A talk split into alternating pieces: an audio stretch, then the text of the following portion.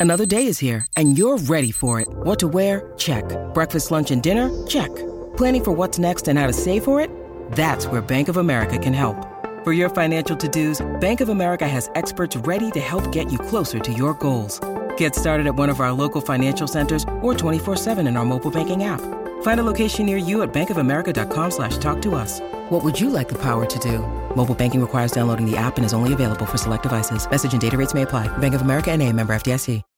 When you need mealtime inspiration, it's worth shopping Kroger, where you'll find over 30,000 mouthwatering choices that excite your inner foodie. And no matter what tasty choice you make, you'll enjoy our everyday low prices, plus extra ways to save, like digital coupons worth over $600 each week. You can also save up to $1 off per gallon at the pump with fuel points. More savings and more inspiring flavors make shopping Kroger worth it every time. Kroger, fresh for everyone. Fuel restrictions apply. Welcome to the New Books Network. Hi, I'm Elizabeth Ferry. Welcome to another rebroadcast from the RTB archives.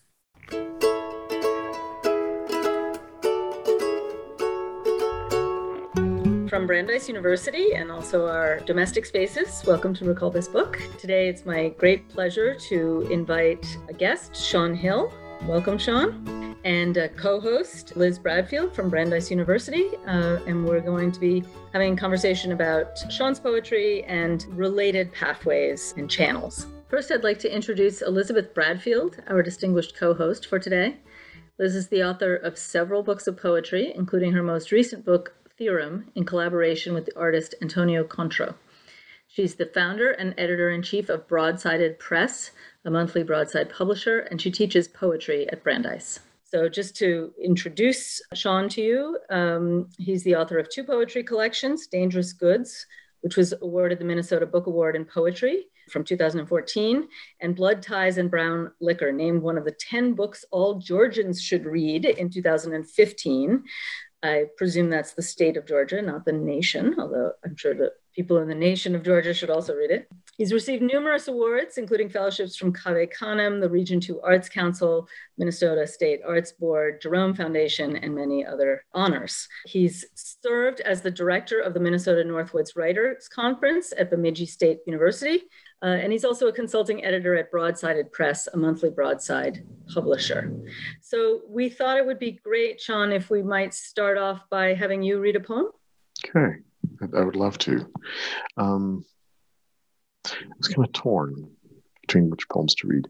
The couple picked out. I think I'm going to read a new poem, one that's not in a book yet, but hopefully will be soon. Um, the title is Musica Universalis in Fairbanks. Musica Universalis in Fairbanks.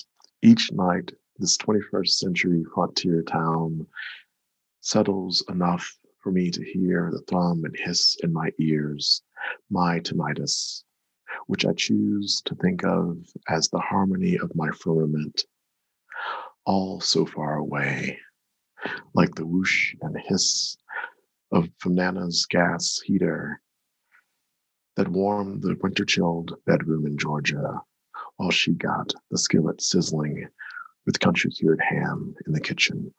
My refrigerator occasionally wakes this hour to clear its throat and rumble on over the sounds in my ears. And some nights I get out of bed to go stand under the generosity of stars here I've decided that must be the collective noun for all the stars in one's gaze, as it must also be for any number of scars. The way we refer to a flock of starlings as a murmuration. I stand there and use my hand to shade my eyes from the streetlights to better see the stars.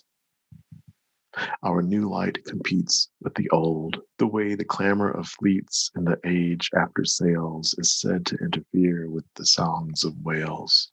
Here, I sometimes see the aurora borealis, silent, which seems impossible, like the end of the world for what we know of light in the sky, lightning and its often not far off companion, thunder, seems to say something will always follow. Some say the northern lights sizzle, an impossibility, a synesthetic weaving of the senses exalting this light, or a lark like the bird, which we call an exaltation when in numbers great or small.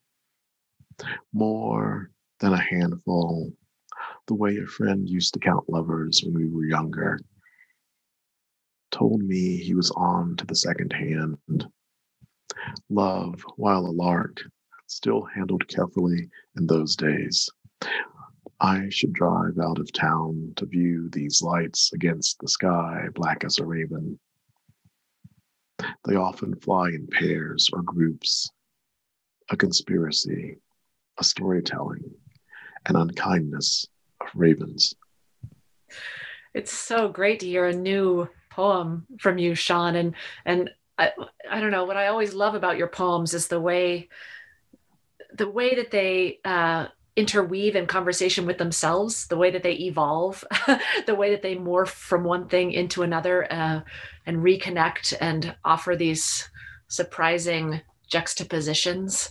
Um, the way, for example, we went from the lark to the hand um, to the raven. I just, yeah, it's such beautiful work. Thank you. Thank you. Yeah. I mean, that's what the language offers. You know, I, I, don't know. I, I keep sort of trying to think about how we think about um, ecosystems and the, the planet, um, mm-hmm. the things, the things that get moved around. And you're, you're sort of taking me away, like thinking about um, how we think about things, like mm-hmm. the the, the house sparrow. Um, correct, correct me if I'm wrong, Liz, but that is also a non-native species, right?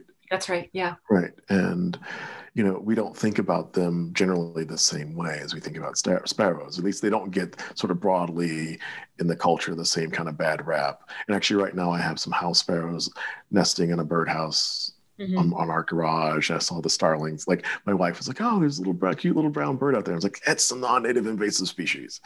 Um, but also like it is a cute little brown bird. Um, and then the starlings were coming around, like trying to peek and see what's happening in there. And it's like this moment of like, well, how do I think about the starlings in this moment, right? Um, mm-hmm. They're just they're trying to get by, um, and again, I, I, I'm kind of curious. Like, I don't have a poem about the house sparrow, but I'm like that feels like a space to like think about like how we um, think about other and othering each other, right? Mm-hmm. Um, so, and, and I think this is in your poems too, but and of movement and who gets to move and what's the impetus to move. Um, you know, in some in some cases of animals shifting ranges, uh, it's not through the deliberate introduction of something like it was with the starlings. Uh, sometimes it's range expansion in relation to climate change. So right. that's kind of tied to us. I don't know. It's, right. yeah, that idea of migration, shifting patterns, right. where where it's natural big air quotes and where and where it's unnatural and then in your work how much that ties to human movements as well which is super yeah. to me yeah you like you're there's the, the eruption of of pine siskins like this year, right? Um, and we get those things that happen every now and again. And what does that have to do with like our action, like climate change that we we have had some hand in, right? Um, yeah, th- those those are, are questions I, I, I worry not necessarily on the page, but they're in my head like a lot of the time. Mm-hmm. Um, and yeah, who gets to move. I mean, can you talk a little bit about that Dear America letter?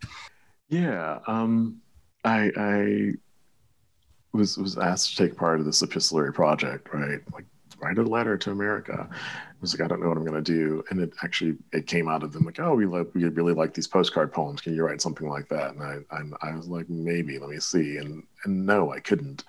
I, I think I had too much t- space that I needed to fill, and like I, it was too big. Like writing a postcard to America didn't seem doable to me in the time, and um, I had this trip coming up with my dad, and so it, I I felt like that was it gave me the opportunity to think, and, and I was sort of taking notes about our travel. Um, and travel for me, it does it gives me perspective to sort of reflect and sort of pull back and sort of see where where I am um, in like physical space, but also in political space. Um, so the the essay is is about you know driving like four days across Canada with my dad, which was a, was once in a lifetime trip. I don't know that we've ever spent four days together, just the two of us, mm-hmm. like you know, in our lives before that. Um, and I've always had problems with border crossings, and then and just like then also when you talk about having problems with border crossings, you have to think about what a border is. Um, and just sort of physically be on like stand on the border the straddle the, the these you know the line that bisects the you know demarcates the nations. Um and it just made me think about like what is it that is um being kept on either side of the line? Um and also it just i i, I writing an, an essay that's a travel log i got to like you know focus on nature and scenery and those things. Um, so it just it was really kind of a cool project that felt like, you know, I I could get at these you know ways in which um, our lives are are bounded, and I think there like there were these moments in it with my father who was born and raised in, in Milledgeville, Georgia, and spent much of his life there. Um, sort of getting him as far away from Milledgeville as I think he'd ever been. Um, and taking this slow trip with me, um, like allowed him to see some things and allowed me to see some things about him. And you know, ask you know, we in the car for four days and sort of ask questions about like how his life had been um, bounded. Um, he was born in the 40s, late 40s, and so like he grew up with Jim Crow, and so I, I, I, wanted to ask about that, but I didn't want to ask too directly about that. So I just I, I asked this question about um, what was the big change in your life, that your lifetime, that that you know, this sort of societal shift, this thing had happened, and um, and there are lots of them, and so he's like, you know, cell phone radio communication. I don't know what to do with that, Dad. Like, there, there was a period when like you were not an equal citizen and then you you are. And he's like oh yeah that that happened too. Hmm. um, and so like just sort of thinking about ways in which we sort of normalize things internalize things and how we do view our lives was kind of interesting for me. Um, yeah. I just there's there's something that i thought was really intriguing about that essay because it sort of had the form of a you know a certain kind of genre right? Of this sort of travel narrative and reflection.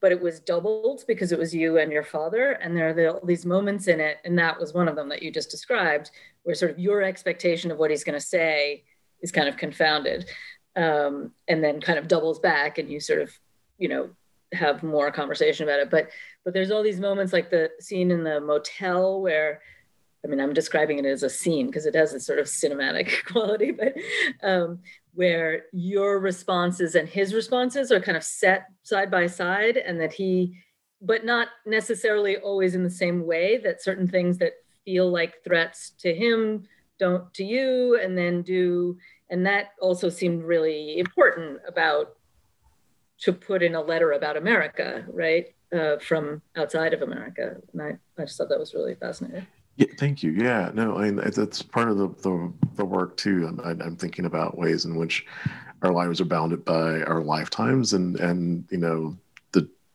our the, our context, right? Like, you know, my South is different from his South. My experience was different, yeah. and part of that had to do with like how they raised me.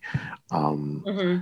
You know, I, I think I was listening to, I listen to too, much radio sometimes. I was listening to a show and they were talking about sort of the immigrant experience and the first generation, second generation, and how like parents are trying to shape the the life of the child, like what they tell the child and what they don't. And like my parents didn't really talk too directly about um, segregation. I think mm-hmm. they didn't really want to like I think burden me maybe with that. And mm-hmm. so I grew up in a recently desegregated South, not really understanding how it had affected them, right? Mm-hmm. And in a, in a direct way. I mean, I could see it on the, like the edges of it, and like the way that they were around white people and how they observed me with white people, um, and what they sort of like expected to happen and how they were like encouraging of like oh we go talk to these people um but yeah it's yeah it's it, that fascinates me and also because now i have a son i'm like thinking about like how his world his you know america is going to be different from my america i don't know exactly how mm-hmm. but it i mean it, it will probably be it has to be it can't be you know that's the generational bounding of our lives, right? Right. Um. So yeah, those those things sort of, sort of fascinate me, and the and that, that's part of the essay too that I don't really sort of get at too much, but it's it's there. I think there's like a follow up essay actually they're working oh, okay. on that sort of touches yeah. on those things. But like, yeah, like how do we? Well, it's but it's yeah, it seems like it's in there, and it's sort of not only that your past and his past are different, but that that makes your presence different too. Right. Right. You're on two different trips. Right. Because of that, even though you're also on the same trip. Right. Right. Right. And you know, and also, yeah, yeah it's two different trips because of the the past, but also. I guess this is you know, technically speaking speaking part of the past, but like you know, I traveled much more than he had. I'd been to Canada. Right. Um, mm-hmm. I actually I took them, my dad and my mom, to Canada once lived up in northern Minnesota, and my mom's like, "I want to go to Canada," and so they came up to her visit, and we went across the border and, like spent the night in, in Winnipeg, and I think it was interesting and strange. They had Indian food for the first time in their lives, the last time. Um, and as soon as we got back across the border, my dad, we stopped at a cafe, um, as they say in Minnesota, a cafe, and um, my dad was like trying to order Southern food I was like, they don't like. There was a waitress. It was her first day on the job, and and she she was like, I don't understand sweet tea. I don't know what you're talking about. Like this is like way northern Minnesota, and she's just like, I, what is what? Is, she had to call the manager over to sort of. I'm like, oh my god. yeah, yeah. Um, Moments with one's parents. yeah. I wanted to ask you about influence in your work or other books and writers that have shaped you uh, in the ways that you've approached some of these um, poems that we've talked about today or that feel like they're a current kind of feeding your practice um, yeah who would they yeah. be um, there's this book by cs giscombe um, titled Into and Out of Dislocation. Giscombe's known as a poet, but this is kind of a memoir, uh, book of prose, um, also travel log too. And I, I got this book right before I moved to northern Minnesota, and there's just like some of the parallels um, and ways of thinking that he was doing in this book influenced Dangerous Goods. Um, you know, like one of the sort of things is just like he was into riding his bicycle and he had mm-hmm. these rules for riding his bike. And so I was like, I'm gonna ride my bike. I need to ride my bike. I need to get out. So it was like it got me out, got me out of nature like, you know, on these trails. Um but he was in that book he was looking for um a possible ancestor. Um so he talks about sort of his growing up, um growing up African American, um, also losing an arm at a young age to an accident.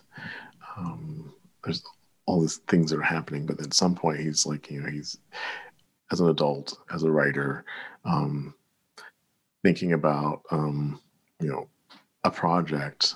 He comes, he finds this guy, John Giscombe, who was a Jamaican um, pioneer in BC. So a Jamaican in British Columbia who like it's like you know making making a name for himself and there's the like there are landmarks named for this guy and he's like maybe this is an ancestor I, I, know him. I know Giscombe because of Giscombe Road, the the book of poems he wrote about this investigation. And now I'm super curious to read the prose as a follow up and what kind of um, how that refracts the poetry.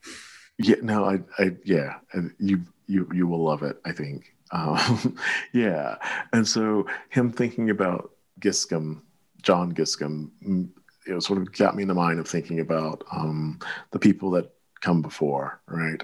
I think there's a way in which um, I do that work sort of in a community in blood ties and brown liquor and i think about family and and, and try to do that some of that work but um moving to bemidji minnesota i was like who's who was here before me and, and i was just kind of i think i was thinking actually just musing about it without thinking about it too hard the time and just kind of happenstance came across mention um, in a flyer of, of a lecture about this guy named George Bonga, who was an Afro Ojibwe voyageur. Mm. So, like, that's like three things right there, right? Um, or, or one thing, right? Um, and I was really excited about him, and I couldn't wait the two weeks for the lecture. So I, I went to the Historical Society in Bemidji, Minnesota, and um, was like, I, I need whatever information you guys have on George Bonga. They're like, we don't know this guy, but we have a file on this other guy since you're interested in African Americans, you know, in, in Bemidji history. And so, yeah, I, that's they introduced me to this guy, Charles um, W. Scrutchin, who was a lawyer who moved to Bemidji in 1898, 99. I love that Scrutchin poem. Thank you. And so, yeah, at, at some point for me, it, like him looking for ancestors made me think about like thinking about the ancestors, right? Like made me think that I need to like figure out who was here before me as a way to see how I fit. Um, and it's kind of a comfort too. And I, I feel like now I, that's part of my project is understanding the narrative because, you know,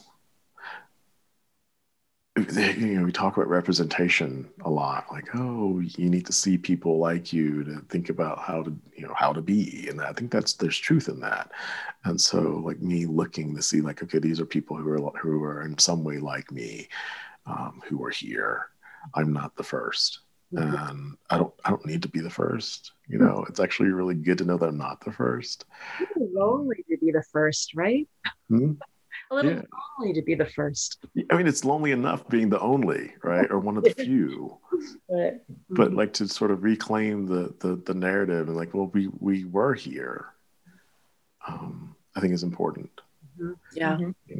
Yeah and sort of in terms of who represents me, I'm thinking about like because of the way race is constructed in this country, I, am a black man and, and I identify that way. And so I did, when I identify other black people um, who who've preceded me in a space in a place, it's it's it's comforting. You know, it's like I I'm like I I know I can be here. Mm. Um, I don't know if everyone else knows I can be here, but I know I can be here. that makes sense. So yeah, and that's kind of the project that I'm working on now is thinking about that. Mm-hmm. I mean, I know your new writing is taking you back to Georgia as well and into history. Um, mm-hmm. You want to talk a little bit about that? yeah, yeah. Um, so the Georgia history I'm looking at is actually around the governor's mansion um, as a place, but also the administra- administration of uh, Joseph Emerson Brown, who was the governor of Georgia um, right before and during the Civil War. So he was elected and, and came into office in uh, 1858 and just kind of was there through the Civil War. Um, and i'm just i'm interested in in someone governing during that period and also the fact that um, there were black lives that were part of that administration. Um, at the time the governor's mansion there were there was no household staff. That was like a permanent staff part of the governor's mansion. Um, there wasn't money appropriated for that. Um, the governors brought their slaves with them to serve them and be the, be the servants of the governor's mansion. Um, uh, things came up, you know life happens. And I, but i was like i'm not going to leave this project because it feels yeah yeah more relevant differently relevant uh, like in this way which um you know once trump was elected i was like okay now we have a different way to think about this. And then january 6th shifted it again because you know in in um i guess 2019 i think it was I was doing more research on this project. I was like, oh, I got to go find these things. I need to find. So there were some some pieces I really want to dig around and look for, and in that digging, more things came up, and I found um, Governor Brown's letter in which he um, sort of because all of the Confederates had to be pardoned, and they had to say make this oath they want they wouldn't commit treason again, and, and like they were traitors, and all like oh, there's paperwork, and I like I have like copies and photographs of the paperwork, and I was like, okay, this is gonna work its way in somehow because it like it felt important, and then like you know January 6th happens, like I, you know a year and a half later, and I'm like, okay, I I really need to get this thing out. um, yeah. Before more sedition happens. Right, right, right. Um, so yeah you know th- those those things like um, like you these moments you have in the in the in the archives in the library with the research you're like oh yes yes. And then like there's this other energy that is needed to make something of that and i was like oh yeah okay you know one of these days. You know and i was thinking about th- that project and the civil war um, is also like one sort of step toward my exploration of, um, you know, westward migration. You know, so I'm interested in like there, we have we have a lot about the Great Migration to the north, but I'm like I'm, there's people, black folk went west too, and so um, that's another part of the project. Um, thinking about black people in the West mm-hmm. um, post Civil War. Um, so yeah, and um, I and I'm in the West. So again, it's like this idea of like trying to figure out like what are the parallels, where's the representation, who were the people, how did they do it?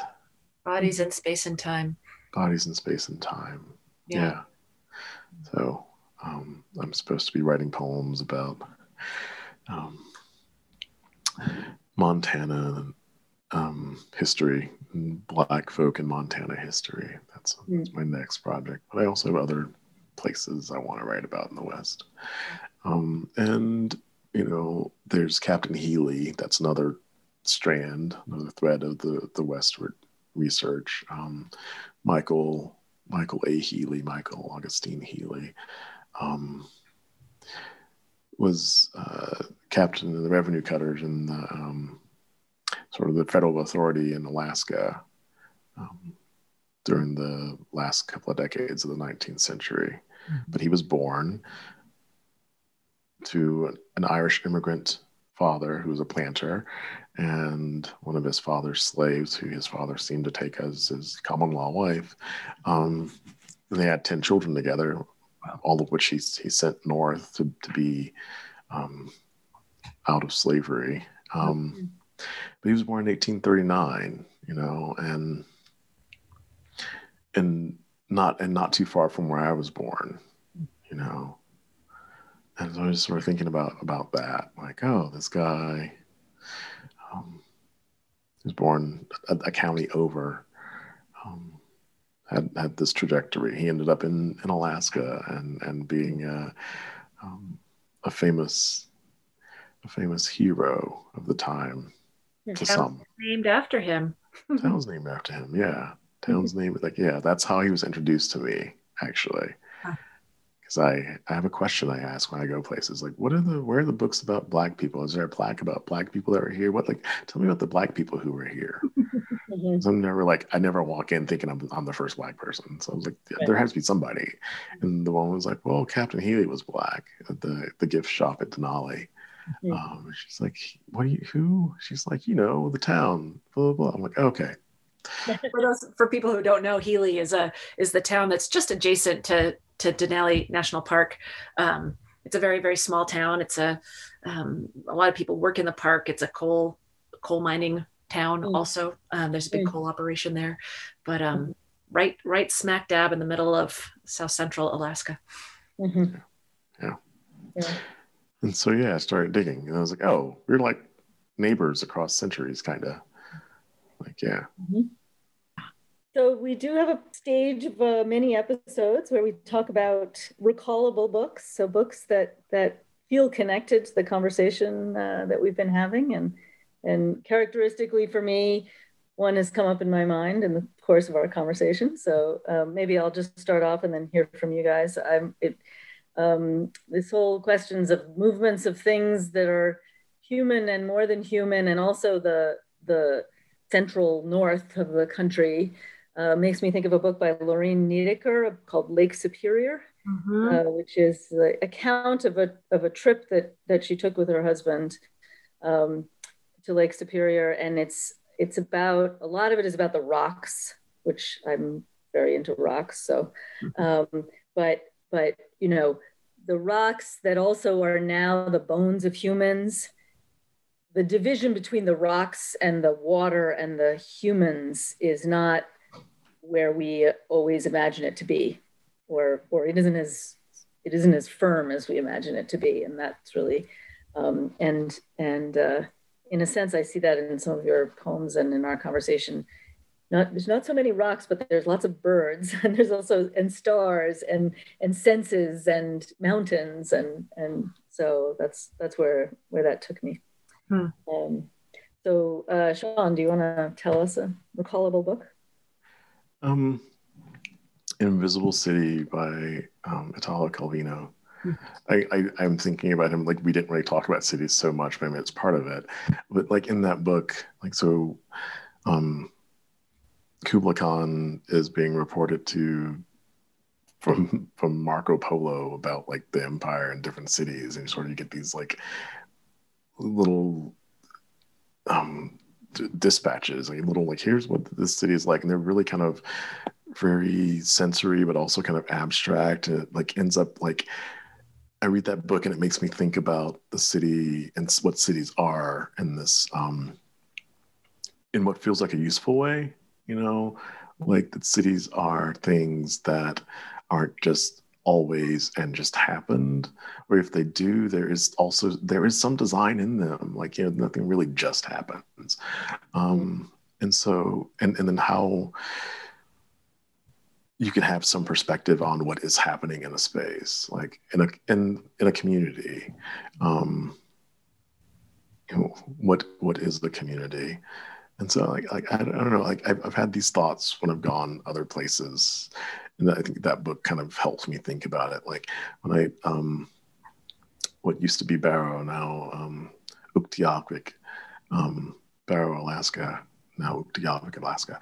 Um, yeah, I landed there, and one of the first things someone told me, like in the tour, because when you land there, if someone's picking you up, they're like, "You're going to get four tours of this place, at least four tours." Um, and they're like, "Well, you know, just pointing out places, and it's sort of like an igloo is the word for basically for domicile. So everybody lives in the igloos, whatever they look like." But then I was like thinking about like, why do they look the way they look, right? Like, what is this imposition that um, feels more out of place than what was here before, which seemed like part of dealing with the environment and the ways in which we don't deal with our environments anymore you know? Um, at some point we're just like no we're just bringing in this colonial sense of what a city should look like and feel like and what the houses should be. I mean i live in you know a really nice sort of big victorian house but i don't know why it's in montana. I mm-hmm. like it. Shouldn't necessarily be here though. Um so yeah that that book makes me think about cities and the things we get up to as a species um, when we get together in I think interesting ways. Mm. Good, thanks, uh, Liz. Well, I, am a little torn. I've got a couple books I'm recalling. um, I guess the first was the book Plain Water by Anne Carson, the poet and scholar, in, in part because it's about movement and journeying. It's about um, I'm assuming it's uh, autobiographical, semi autobiographical, uh, about her trek along uh, the Camino Real and her conversations over time. And um, as with a lot of her work, it's strange and cerebral, and then also um, kind of oddly passionate. And and so when I think about your work, Sean, and the way that that travel is also so full of desire often, uh, and movement can be full of desire, whether it's like a an intimate romantic desire or just uh, curiosity and yearning. Um, so I think I, I, think about her book, also how it references and reaches to pull in all this different stuff. Um, she's largely using um, the the Haibun form in in that book, which is a form I know you've used, Sean. In fact, I learned of the form from you. So um, so I'm thinking about that book, and I'm also weirdly was thinking a little bit about the Ice Shirt, that novel. Have you read that, Sean? By William mm. Vollmann. It's such a weird book. I don't know. I don't know that it's a perfect book. It's strange. It's about um, it's about movement from Europe into um, Greenland in particular, and kind of looking at Vikings and encountering uh, Inuit uh, in Greenland and Canada. It's um, it's a strange, troubling royal of a book that gets a little fantastical and surreal, and I don't know why that one's coming to mind, um, but I think something about encounters and movement and and an openness toward not quite a magical realism, but a, a strangeness that wants us to step out of ordinary time. Yeah. Great. Thank you. Um, well, I think uh, our time has come uh, to say uh, thank you very much to Sean um, for joining us and for such a great conversation. Yeah, Sean, thank you. You're so generous with your thought and time. And I wish we'd gotten to hear more poems, but I'm glad we got one poem from you. Yes, yes, and a and a, a new one too is ex- very exciting. Thank you. And uh, I am going to tell our listeners about Recall This Book. Recall This Book is the brainchild of John Plotz and Elizabeth Ferry. It is recorded by Plotz, Ferry, and a cadre of other colleagues, including today our co host, Elizabeth Bradfield, uh, who are located in the Boston area and beyond. Our music comes from a song by Eric Chasalow and Barbara Cassidy called Fly Away. Sound editing is by Naomi Cohen, and production assistance, including website design and social media, is done by Nai Kim. We are grateful to Mark Dellelo for his consultation on tech matters, and we appreciate the support of University Librarian Matthew Sheehy and Dean Dorothy Hodgson, and of the Mandel Center for the Humanities at Brandeis. We always want to hear from you with your comments, criticisms, or suggestions for future episodes. You can email us directly or contact us via social media and our website. If you enjoyed today's show, please write a review or rate us on iTunes, Stitcher, or wherever you get your podcasts. You may be interested in checking out past episodes such as Lisa Dillman on translation and David Ferry and Roger Reeves on the underworld in poetry. Thanks to all of you, and we'll see you next time.